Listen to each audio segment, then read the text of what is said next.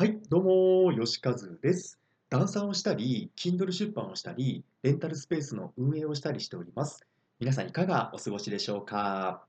えー、早速今日のテーマは、ミツさんを参考するときの最大のポイントというテーマでお話ししていこうかなと思います。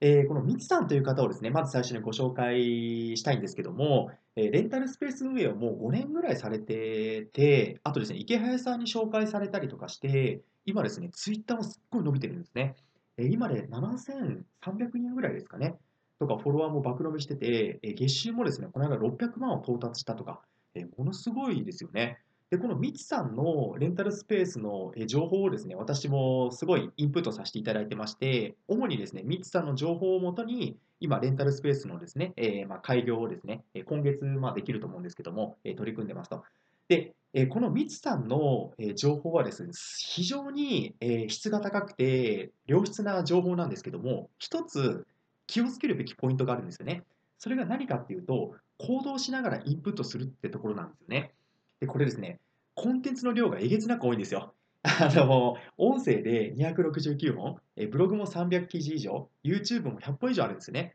なので、これを全部消化してから動き出そうとすると、もうね、半年から1年、遅いと2年ぐらいかかっちゃうんですよね。そうなると全然結果が出ないと。なので、えー、おすすめなのはですね、えー、物件探しだったら物件探しの、えー、情報を全部インプットするんですね。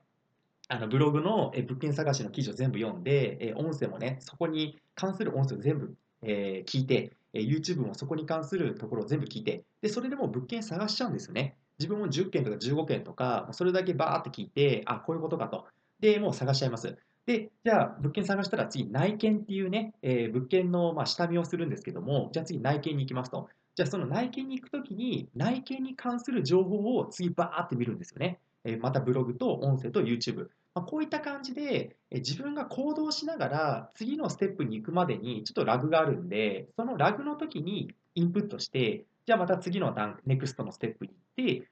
またその次のステップに行ってっていう、こういう感じでインプットしながら次に行かないと、えー、行動が遅れちゃうんですよね。なので、えー、ミツさんの情報を常にですね、インプットして、で、その期間があの空くので、そこの期間で次のインプットをすると、いい感じにね、えー、どんどんどんどん進めていくので、私も、えー、レンタルスタジオをオープンさせようと思ってから2ヶ月ぐらいでね、えー、オープンできるぐらいの勢いでいけたので、えー、ミツさんね、すごいいい情報がたくさんなんですけども、えー、行動しながら、えー、インプットしないと、ちょっと遅れてしまうよと、えー、そういったところでした。で、私もですね、ミツさんにいろいろ情報をいただいているので、まあ、何かね、えー、恩返ししたいなって日々思ってるんですけども、正直なかなかできてないんですよね。まあ、この間、えー、講演会ですね、ミツさんがサンクチュアリ出版さんで、えー、講演会をされてたので、その動画のチケットは買わせていただいたんですけども、でも実際蓋開けてみると、えー、その講演会の動画プラス、えー、テキスト教材プラス、なんか30分のね、えー、ミツさんの無料コンサルのチケット、これ全部がついてきたんですね。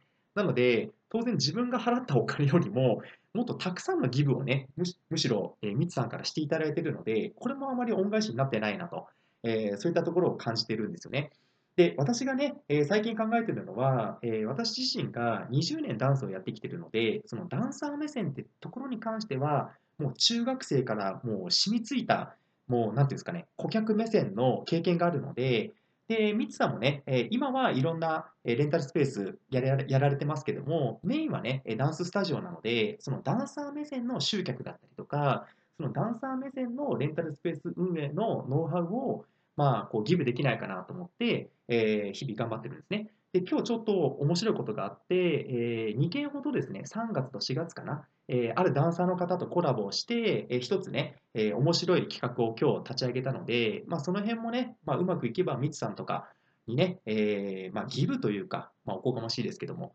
まあ、そういった情報もね、え、提供できるのかなとも思いますので、え、私も、え、このレンタルスタジオですね、レンタルスペース運営頑張ってやっていきます。はい、そんなことで今回の配信は以上になります。このラジオでは自分の人生を歩むをテーマに時間の問題、お金の問題、あと自己啓発に至るまで配信しますので、えー、ぜひ隙間時間で聞いてみてください。はい、それでは、えー、今回の配信は以上になります。また次回お会いしましょう。さよなら。